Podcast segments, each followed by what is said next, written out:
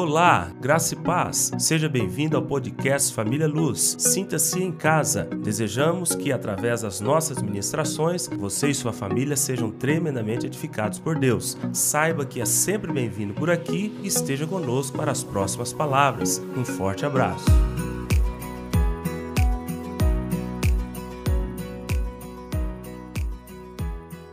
Glória a Deus. Irmãos, nós tivemos o privilégio de termos vários momentos especiais na nossa gincana. E essa palavra é dedicada ao final da gincana. Eu achei tão bonito um grito de guerra que foi dado aqui. E eu quero começar o culto com o versículo bíblico que foi usado para o grito de guerra. 2 Timóteo, capítulo 4, versículo 7 ao versículo de número 8. Em 2 Timóteo, capítulo 4, versículo 7 a 8 diz: Combati o bom combate, completei a carreira, guardei a fé. Já agora a coroa da justiça me está guardada, a qual o Senhor reto juiz me dará naquele dia, dia com D maiúsculo, porque é o dia do Senhor. E não somente a mim, mas também a todos quantos amam a sua vinda. Posso ouvir amém?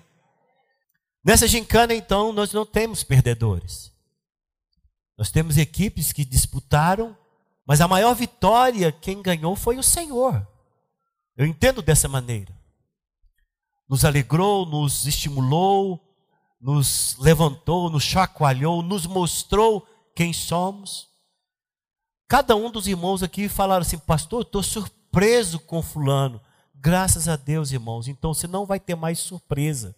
Você sabe que agora quem é o seu irmão, ame-o como ele é. Porque muitas pessoas chegaram assim para mim. Nossa, pastor, fui surpreendido pelo comportamento do fulano. Eu falei, ah, então você não o conhecia? Não, não, realmente agora eu digo que eu não conhecia. Agora você acha que conhece, é, você ama menos ou ama mais? A pessoa ficava sem palavra. Eu falava, e aí, resolve? Aí eu não sei nem o que eu digo para o Senhor. Se eu amo menos ou mais, ame-o como ele é. E espere que Deus mude, transforme, melhore, dê brilho, traga equilíbrio e ele possa ser cada dia uma bênção na vida do Senhor Jesus. Então, nós tivemos muitas surpresas, tivemos muitas vitórias, tivemos muitas alegrias, mas a pergunta que fica é: quem foi o vencedor? Eu digo de todo o meu coração que não teve equipe vencedora, teve um reino vencedor. E esse reino que venceu foi o reino de Deus. Pelo seu trabalho, pela sua disposição, pela maneira como você se empenhou, pela maneira como você trabalhou para Deus, pela maneira como você ultrapassou os seus próprios limites pela maneira como você sobrepujou os seus próprios conceitos. Eu tive a oportunidade de pessoas me procurar e falar, pastor, eu confesso ao Senhor que eu comecei essa gincana completamente avesso a ela. Mas depois, quando eu vi a dedicação de pessoas que eu, que eu não conhecia nem um, nem um brilho da voz, eu não sabia nem o que, que a pessoa falava, e a dedicação, eu falei, não posso me isentar de me envolver com esta gincana. E eu falo, irmão, confia no teu pastor. Eu não vou colocar nada aqui nessa igreja que não seja para a glória de Deus. E Deus não vai nos dar nenhuma situação que eh, nos divida. Fique tranquilo. Todo este conhecimento que todo mundo está tendo de todo mundo, Algumas pessoas pensam que é vantagem colocar um espaladrapo nesta ferida e fingir que não existe. Isso não é de Deus, irmão. De Deus é a verdade, de Deus é a pureza, de Deus é a clareza. Tanto é que a sua própria palavra diz que nada que se faça em oculto que não venha a ser revelado. E então algumas pessoas me deram esse voto de confiança e chegamos até aqui com visitantes completamente ajustados à vida da igreja. Já não chamo de visitantes, eu estou chamando de novos membros nessa igreja. Tem o chamado de, dessas pessoas, foram pessoas que ninguém jamais pensava que poderia sentar num banco de igreja. Não somente sentaram, como permanecem entre nós. E isso glorifica e exalta o nome do Senhor Jesus. Aí você pode olhar para aquela imagem e falar, gente, o que, que aquela imagem tem a ver com o culto de hoje? Eu vou ler o texto porque eu posso pecar contra a, a pessoa que faz a, essa foto. O nome dela é Gabriele Anderson. Gabriela Anderson, no dia 5 de agosto de 1984, 50 mulheres alinharam para a largada no Coliseu de Los Angeles. Era um momento marcante para a história do esporte feminino. Mas para fugir do forte calor carnofoniano, na época, o início da prova foi marcado para as 8 horas da manhã. E duas horas e 24 minutos depois, a americana Joan Benoit, campeã da maratona de Boston de 1983, cruzou a linha de chegada em primeiro lugar. A prova ficou mais famosa, no entanto, pela força de superação de uma atleta que passou longe do pódio. Aos 39 anos, a fundista Gabrielle Anderson estava longe de ser uma das favoritas. Embora vivesse nos Estados Unidos desde os 18 anos, quando chegou para o país para trabalhar como instrutora de esqui, Gabriele gostava mesmo era de correr. Nos anos de 1970, chegou a ser campeã suíça dos 3 mil metros, foi recordista do país no, nos 10 mil metros e teve o melhor tempo de um atleta suíço na maratona da época. Mesmo tendo vencido duas maratonas em 1983, Gabriele não estava cotada para vencer. No dia da prova, em Los Angeles, ela ocupava a vigésima posição quando perdeu o último posto de hidratação. Isso foi na parte final da competição. O calor e a umidade alta cobraram caro o erro. A Suíça ficou desidratada e, ao entrar no Coliseu para os últimos 500 metros, estava acabada. A partir daí, é a história que todos conhecem. Cambaleante, Gabriela Anderson insistiu em terminar o percurso, apesar do desespero dos paramédicos que temiam que ela sofresse algum colapso.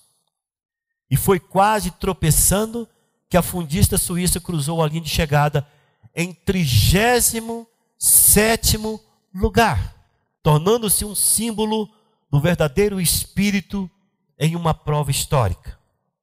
Ficou famosa não por vencer os outros, e sim vencer a si mesma.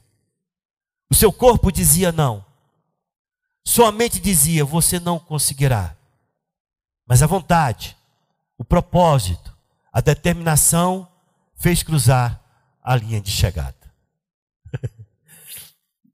Eu assisti essa prova quando, quando garoto. Isso ficou famoso, apareceu no Fantástico. Ah, depois apareceu uma reportagem especial da garota que fez todo o trajeto dela, a audiência. As imagens de 1984 não são muito boas. Mas ela ela foi uma, uma personalidade. Aonde ela chegava, todos a reconheciam. A campeã mesma, que fez a prova em duas horas e 24 minutos, ninguém sabe o nome, ninguém é, foi atrás, ninguém correu ela não teve aquele reconhecimento, porque ela venceu os outros. Vencer os outros era algo que era todo mundo acostumado a ver e a presenciar. Mas vencer a si mesmo só foi a Gabriela Anderson. E eu quero tomar esse exemplo da Gabriela Anderson para falar sobre a nossa vitória. O que foi a vitória na vida dessa igreja no final dessa gincana. Amém? Essas imagens ficam gravadas, ficou gravada a vida inteira. Eu procurei essas imagens no YouTube. Eu achei porque na época, garota ainda, quando nós ficamos sabendo, fiquei sabendo disso, ela emocionou todo mundo. Ninguém lembrava o nome da vencedora, Joan Benoit. Ninguém lembrava. mas da Gabriele. Pessoal, as pessoas que foram reformar o piso, depois de anos, ele foi lá e tirou um pedaço do piso, aonde ela pisou na chegada, o cara que reformou, tirou o um pedaço do piso e levou para ela. Ela tem tantas lembranças. Ela, ela, nessa reportagem do Fantástico, ela mostra um pedaço do piso que o cara levou. Falou: Olha, me trouxeram aqui onde eu pisei me mostraram ah, e, e os testemunhos que tem das pessoas que choravam, gritando para ela, pessoas em casa que fizeram torcida. Uma pessoa que chegou em 37 lugar. Aí você pergunta por quê? Porque ali se vê o verdadeiro sentido da vitória. O vencedor não é aquele que vence os outros. O vencedor é aquele que vence os seus próprios limites. É aquele que ultrapassa as, as condições, não somente físicas, mas mentais, do seu próprio ser. E quando o Senhor te chama, esse que está dizendo: combati o bom combate, completei a carreira e guardei a fé, ele não está falando que venceu outros irmãos. Ele está falando: nesse combate, eu venci sendo vencido por Deus.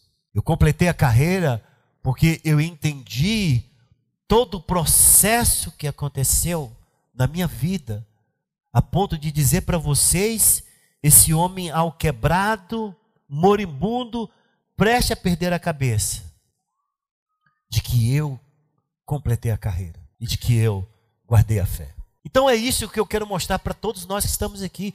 Não olhe para um ou para outro, ah, eu não quero nem olhar para esse irmão, ele me venceu. Não, irmão, ninguém venceu ninguém. Eu tenho certeza que todos que participaram dessa gincana viram os seus limites, viu quando ultrapassou os seus limites. Esse que vos fala teve que vir aqui pedir perdão para o irmão, porque eu, eu ultrapassei meus limites, reconheci que aquilo não era o ideal, o oportuno, o que era o gentil e a maneira como deveria ser. Então, quando nós nos vencemos, nós nos tornamos vencedores em Cristo Jesus. E eu quero falar desse homem que escreveu essa mensagem, que diz: Combati o bom combate, completei a carreira, guardei a fé. Nem sempre foi assim.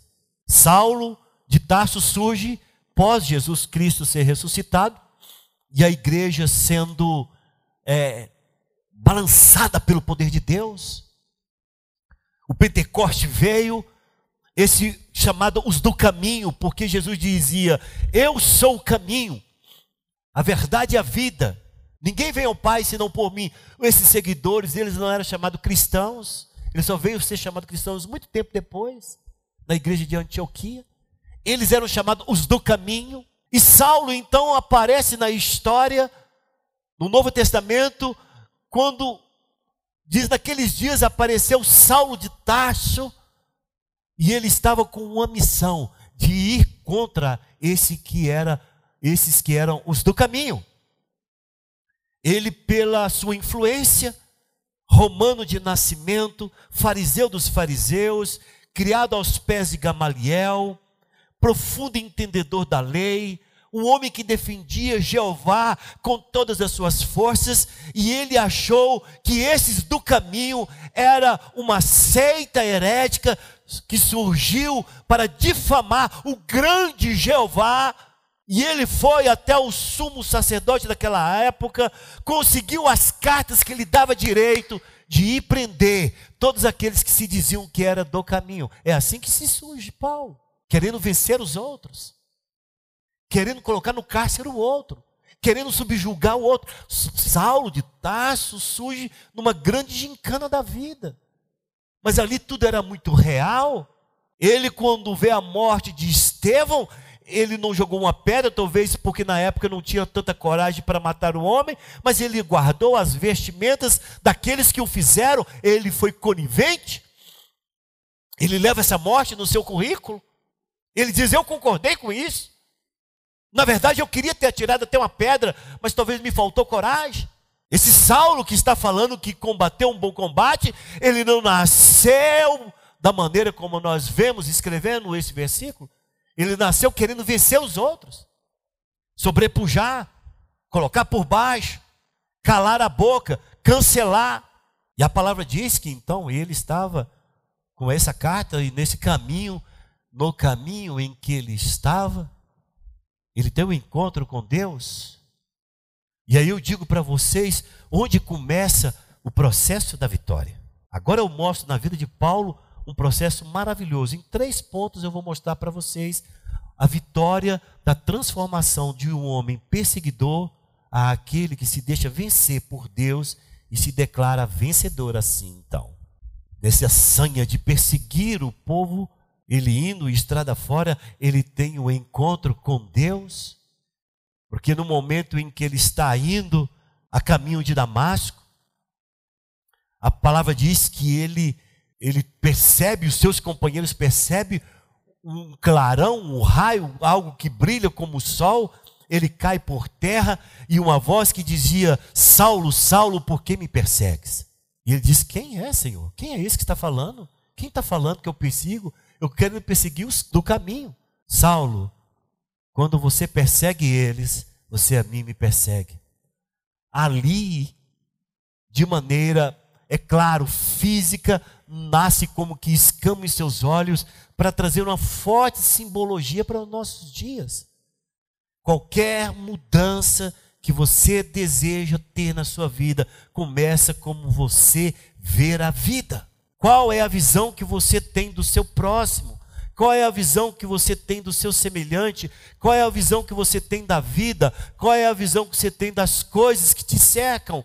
Porque aquelas escamas que lhe foram colocadas e ele saiu como cego diante de Jesus, e por três dias e três noites de jejum, esperando um daqueles que ele iria perseguir, que chamado Ananias, que iria impor sobre as, os olhos dele, sobre a cabeça dele, e iria cair como escamas. Está se falando a respeito de derrubar a velha visão do, daquilo que tem um contexto de vida e ter uma nova visão em Deus. Só para não ficar atento somente das minhas palavras, está em Atos capítulo 9. Atos capítulo 9. Por favor, abra.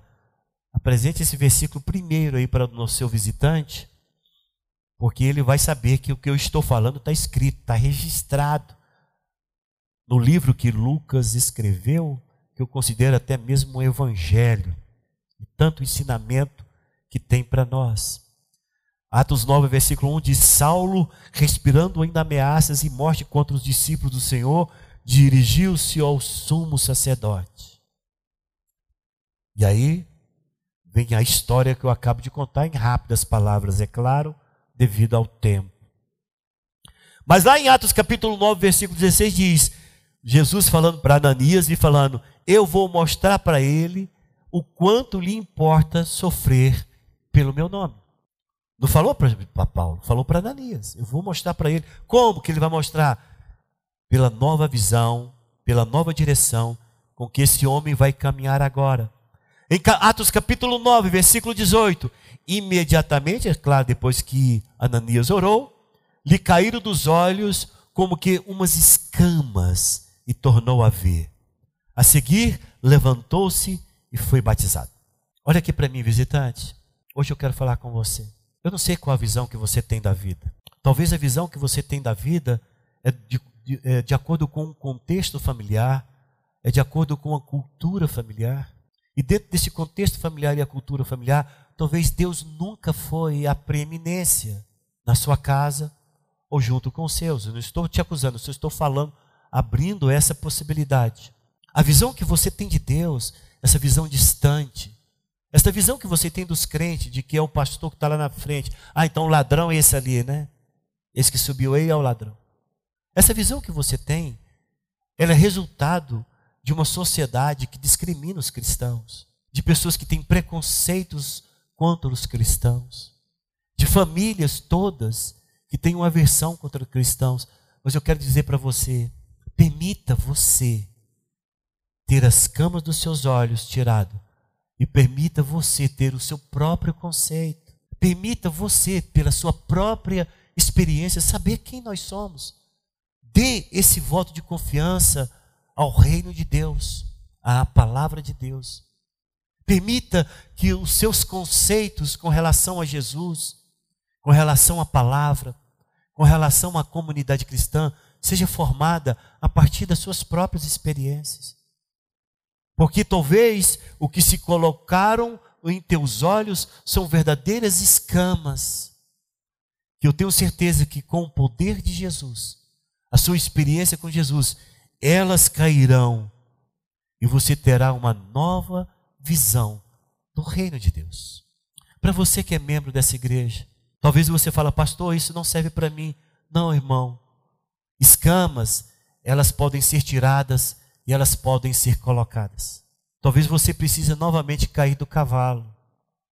A sua presunção, a sua altivez, a maneira como as circunstâncias da vida te envolveu e você acha que você sabe mais do que os outros, você sabe mais do que todo mundo. Talvez essa maneira como você construiu essa vida foi novamente colocado novas escamas. E sabe do que que você precisa? Você precisa de uma nova oração de Ananias, daquele que nem você nunca viu falar. Ananias é uma pessoa que surge na vida de Paulo, ora por ele, você depois nunca mais ouviu falar de Ananias na história. Mas Ananias estava lá, à disposição, sabe de quem? De Jesus, para orar por Paulo. Não teve nenhum outro. Talvez esse anônimo, irmão, que você zombou dele na gincana, talvez a gincana que você esgarçou de tanto criticar, talvez tudo isso que aconteceu em que você achou que você é melhor ou pior do que as pessoas, estabeleceu o conceito, você precisa de um Ananias, um irmãozinho simples, que coloca a mão sobre a tua cabeça e diz: tem uma visão correta a respeito das coisas. Mas não acontece só aí. É um processo simultâneo de mudança e transformação na vida de Paulo, que o transforma naquele que tem o um poder e a autoridade para falar: combati o bom combate. Porque eu não sei qual que vem primeiro, se é uma mudança de mente ou é uma mudança de visão, ou simultaneamente. Mas esse que tem as escamas caídas dos olhos, ele escreve a carta aos Romanos no capítulo 12, e eu gostaria que você abrisse, depois de Atos dos Apóstolos, vem Romanos, Romanos capítulo 12, versículo 2. E ele está escrevendo para um grupo seleto de cristãos. A carta de Romanos é cheia de ensinos teológicos profundos. Você pergunta por que, a carta de Romanos tem tanta profundidade? Por causa do público-alvo. Paulo está escrevendo para pessoas que estavam em contato com a melhor cultura, a maior cultura da época. Ele estava envolvido num grupo de pessoas. Os romanos está aqui quando ele escreve aos irmãos que estão em Roma. Ele está escrevendo a um grupo de pessoas que está envolvido com a mente da época, com a, a elite da época. São pessoas que, por mais que fosse simples, eles estariam ali. Eles sabiam falar o hebraico, eles sabiam falar o aramaico, eles sabiam falar o latim, que era a língua de César. Sabiam falar o hebraico. Eram pessoas instruídas.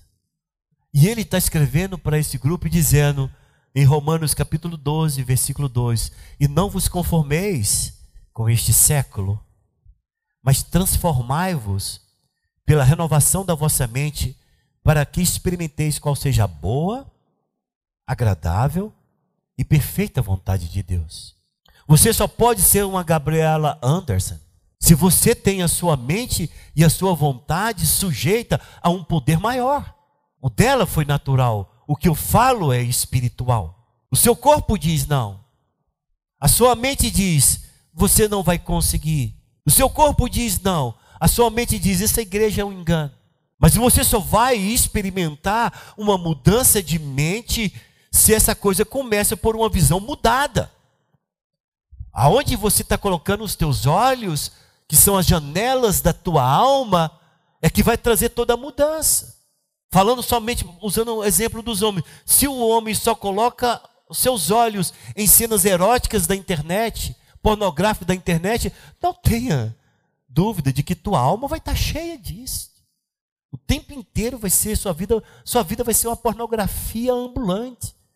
Por quê? Porque os teus olhos, janelas da tua alma, só vê coisas que inundam de sujeira a sua existência.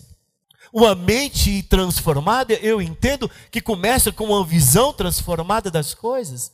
Qual é a visão que você tem do seu irmão? A visão que eu tenho desse irmão que ele é antipático, nojento, cheio de problemas e que eu quero distância. O que que te deu esta visão? Uma experiência desconfortável? Será que ele se resume nisto por uma experiência desconfortável que você teve com ele? Será que ele é tudo isso que você diz porque você teve uma experiência desconfortável com ele? Esse foi o conceito ou preconceito que você formula por uma visão distorcida que você tem de alguém. Eu vou dar minha própria experiência para vocês. E eu, eu dou, dou essa experiência pública porque eu falei para esse irmão de forma pública. Eu falei para. Eu não vou citar nomes porque isso vai para a internet não é legal. Tinha um líder na nossa, no nosso ministério na área de missões que eu tinha uma certa antipatia por ele. Eu achava ele muito mauricinho. Ele era muito sim cheio de, de nome toques. Eu achava ele todo cheio de si, porque ele contava coisas que eu não acreditava que ele fazia. Eu tinha essa resistência com ele. Mas era algo interno. Eu não chegava para ele e falava, não gosto de você não acho que você é uma pessoa ideal, que você diz que é. Não, isso era algo interno no meu. E um determinado dia no, no, no, em Caldas Novas, ele me fez um desafio e por um instante todo aquele sentimento sumiu de mim e eu aceitei o desafio. Ele falou: Vamos construir uma igreja na África. Eu falei: Construir como, cara? Construir, de pôr tijolo sobre tijolo sua igreja tem condições. Eu falei, cara, minha igreja não tem condições de construir uma igreja. Ele falou, com 10 mil reais você constrói uma igreja na, na, na África. Eu falei, você tem certeza? Ele falou, tenho. É claro, ele tinha uma visão de igreja que era para ser construída na África, e nós construímos outra completamente diferente. E nós viajamos com esse rapaz. Eu falei, agora vai ser a oportunidade de eu saber quem é quem. Irmãos, o último encontro que nós tivemos, eu pude declarar para ele toda a minha admiração. Mas lá eu já falei isso para ele. Mas eu tive a oportunidade de falar mais uma vez. Eu falei, Fulano, você tem em mim um cara que vai ser amigo seu para a vida inteira, cara. Aonde quer que você esteja. Se você colocar a mão em algo e precisar de mim, é só me chamar. Você nunca vai ouvir de mim, não. Sabe por quê? Porque você mudou minha visão completamente daquilo que eu pensava que você era. Sabe por quê, irmãos? Ele só anda de terno e gravata num carro. Vocês viram o carro do cara, o cara anda aqui em Goiânia, você impressiona. Mora lá no tal Alphaville da vida, mas quando entrou para dentro do nosso carro e que nós fomos para a África, sentou no chão, cavou igual nós, sofreu perseguição lá. Sabe aquele dia que eu dei o testemunho de que nós fomos roubados na África? Ele estava lá, foi um que levou facada para todo lugar. Mas claro, não para cortar, mas de bater. Você não vê ele de mimimi. Todo o meu preconceito, juntei como se fosse um monte de lixo e tive que jogar fora. Porque nós dois caminhamos juntos e eu vi que lá ele é comedor de feijão como eu como todos nós que estávamos lá. Chorava a responsabilidade do, do, tudo aquilo que aconteceu, como qualquer um de nós. Mudou completamente. O que eu quero te mostrar é isso. Talvez essa gincana levou você a formar alguns preconceitos por causa de uma circunstância que não foi a favorável na relação de vocês. Você vai construir um preconceito com o irmão por conta disso? Você vai estabelecer um muro, uma barreira e dizer: olha, acabou. Não, irmão, não faça isso.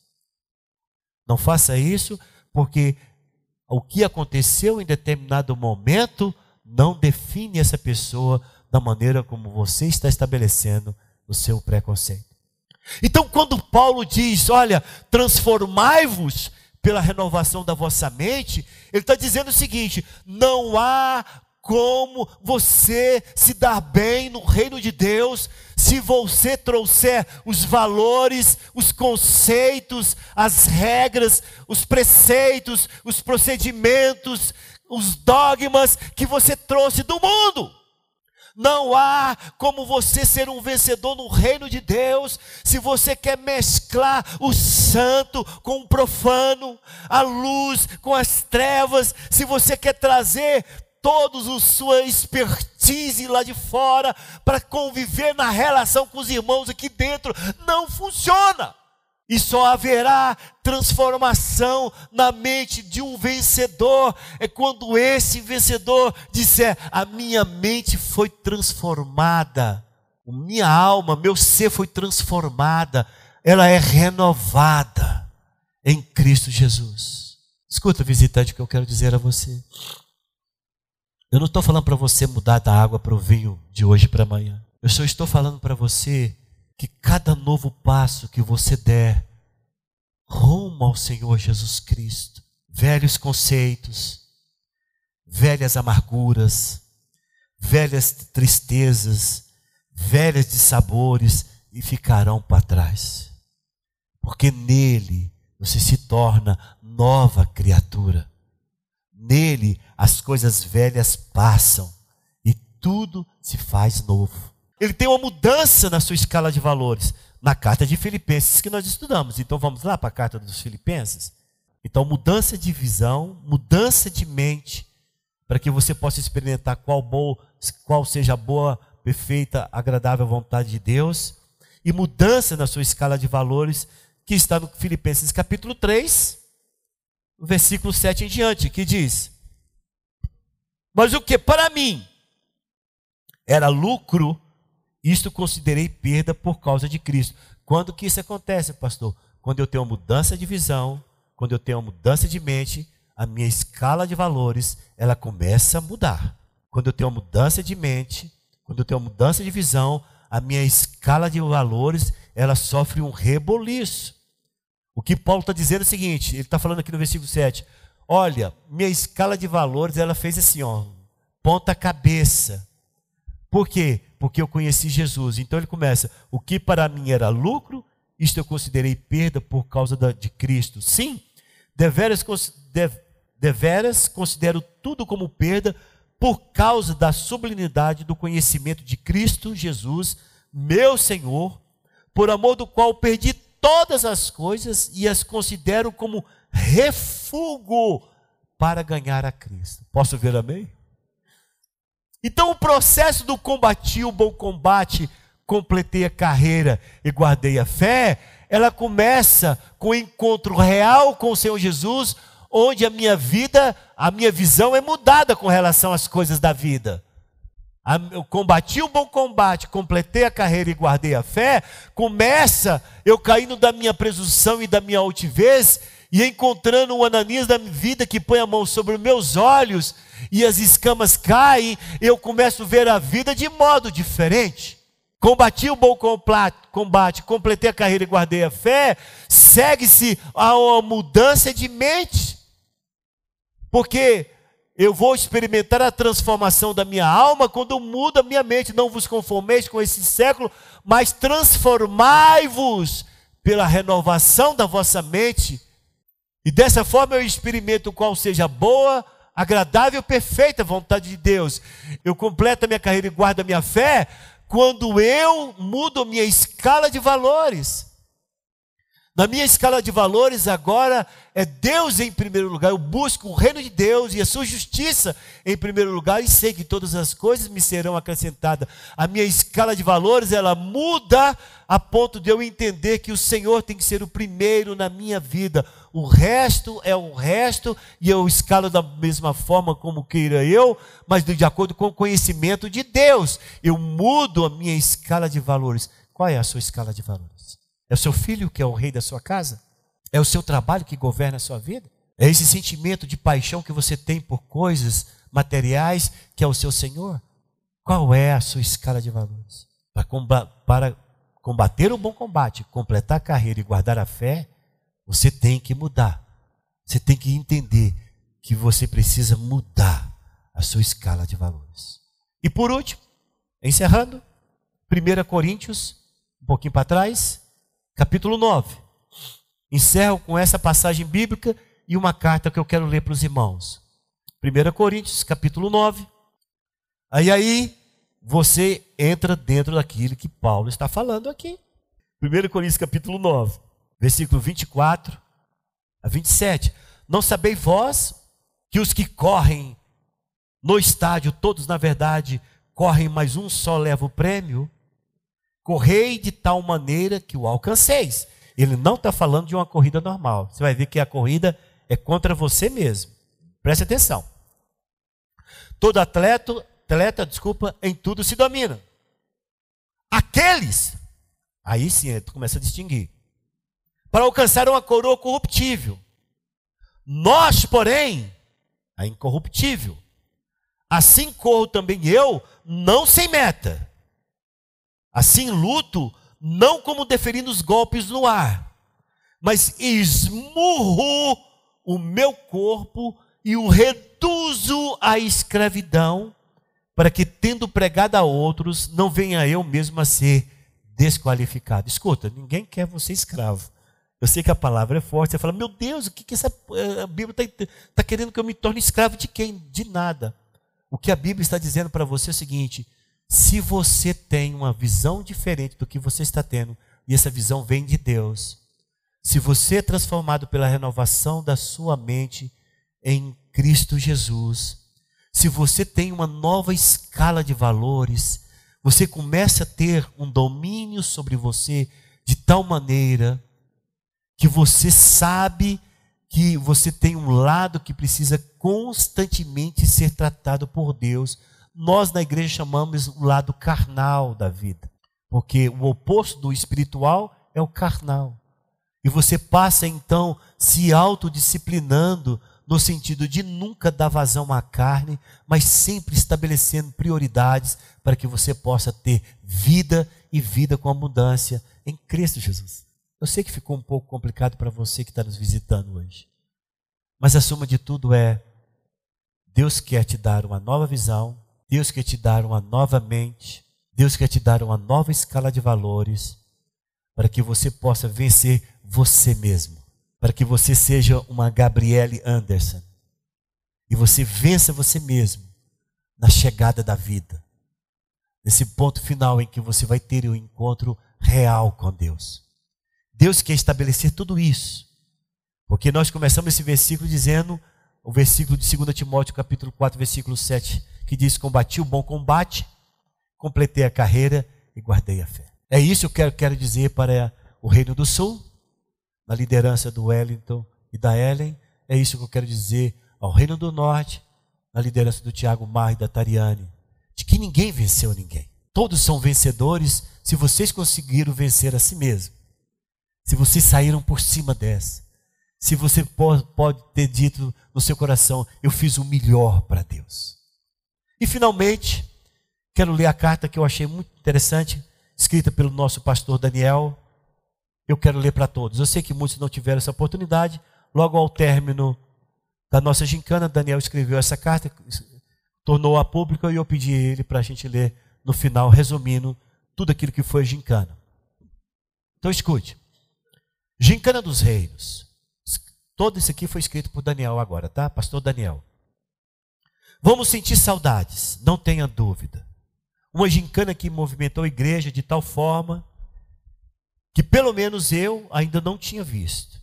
Muita alegria, muita correria, muito barulho, às vezes um pouco até de histeria em alguns momentos, muita diversão, muita risada, muita comunhão, muito trabalho, ensaios mil, enfim. Um evento que nos fez, com a graça de Deus, alcançar o principal de todos os objetivos traçados desde o início da ideia atrair visitantes, pessoas novas, domingo após domingo, para o nosso meio. Frequentam, frequentaram nossos cultos durante, nesses três meses, mais de 500 pessoas que não fazem parte do nosso rebanho. Glória a Deus, que tremendo. Estiveram expostos ao poder da palavra de Deus, ao poder da comunhão do corpo de Cristo e ao poder transformador e convencedor do Espírito Santo de Deus. Sementes foram lançadas e creia, elas vão germinar e produzir frutos. Tivemos muitos testemunhos tremendos de convidados dizendo que acharam nossos cultos uma bênção, dizendo que foram tocados por Deus, dizendo que a nossa igreja é diferente, alegre, acolhedora, bonita. Pessoas dizendo que querem voltar mais vezes, pessoas dizendo que entraram pela primeira vez em uma igreja evangélica, pessoas assistidas espiritualmente a partir desse primeiro contato conosco. Pessoas assistidas também, naturalmente, com cestas básicas, pessoas, inclusive, já participando de células. Uau! Que maravilha! São muitas bênçãos que estão patentes aos nossos olhos por causa desse período diferente de três meses que vivemos na família Luz Itatiaia. Realmente, só não vê o que Deus fez e ainda vai fazer em nosso meio quem não quer ver. E você acha que acabou? Não! Tem mais bênção, mais benefícios. Como descobrimos novos talentos nesses dias. Como vimos novos relacionamentos sendo consolidados, fortalecidos, alguns iniciados. Como vimos pessoas se aproximando. Olha que legal. Como vimos crianças, jovens, adultos, novos convertidos e até idosos envolvidos nas mais variadas atividades. Aleluia! Mas calma, não acabou, tem mais ainda. Como vimos também Deus nos tratando nessa gincana, nos moldando todos, do mais novo ao mais antigo na fé. Até quem escolheu não participar, não se envolver com nada, Deus tratou. Não tenha dúvida disto. Deus revelou traços tanto positivos quanto negativos do nosso caráter e personalidade. Deus nos deu a oportunidade de mostrar para nós mesmos, porque Ele já sabe como de fato somos e nos comportamos no meio da pressão, do confronto, das mudanças, quando as emoções estão à flor da pele, quando estamos competindo, quando perdemos, quando ganhamos, quando precisamos obedecer e submeter regras, autoridades delegadas, quando precisamos lidar com os diferentes e aceitá-los. Como Deus é tremendo e perfeito em tudo que faz. Ele está mexendo e muito esse caldeirão chamado igreja, mas está mexendo para o nosso bem, para nos curar, nos libertar, nos tratar, nos misturar uns com os outros, mostrar nossas falhas, virtudes, nos amadurecer, nos levar a ter experiências novas com Ele. É isso. Tenha certeza de algo. Se você, de fato, se entregou, participou de todo o coração de tudo que foi proposto nesse tempo tão gostoso, ouviu o Espírito Santo falando com você em cada momento e circunstância, você está saindo como o seixo rolado, que rolou um pouquinho o rio abaixo, está mais liso, está mais lapidado, mais branco, mais parecido com Jesus. Você está saindo como um vaso que se deixou ser trabalhado mais um pouco pelo oleiro. Concluindo, então, só nos resta uma postura, agradecer a Deus por tudo que vivemos neste tempo. Não murmure. Olhe o lado positivo da coisa. Olhe o que Deus fez e esteja aberto a novos desafios. Resolva no Senhor e com o Senhor seus conflitos interiores produzidos dentro da gincana ou por causa dela. Resolva também pendências que talvez tenha ficado entre você e o seu irmão de fé. Pratique o perdão, a tolerância, o amor verdadeiro. Isto é cristianismo na prática. É o que Deus espera de nós e nós cresceremos nele desta forma. Não tem outro caminho. A gincana acabou. Nem norte, nem sul ganhou. Não! Sabe quem venceu? A igreja. A igreja venceu. O reino de Deus venceu, o corpo de Cristo venceu, portanto, você venceu, eu venci, nós vencemos. Deus seja louvado. Parabéns, Daniel. Tirou lá do trono.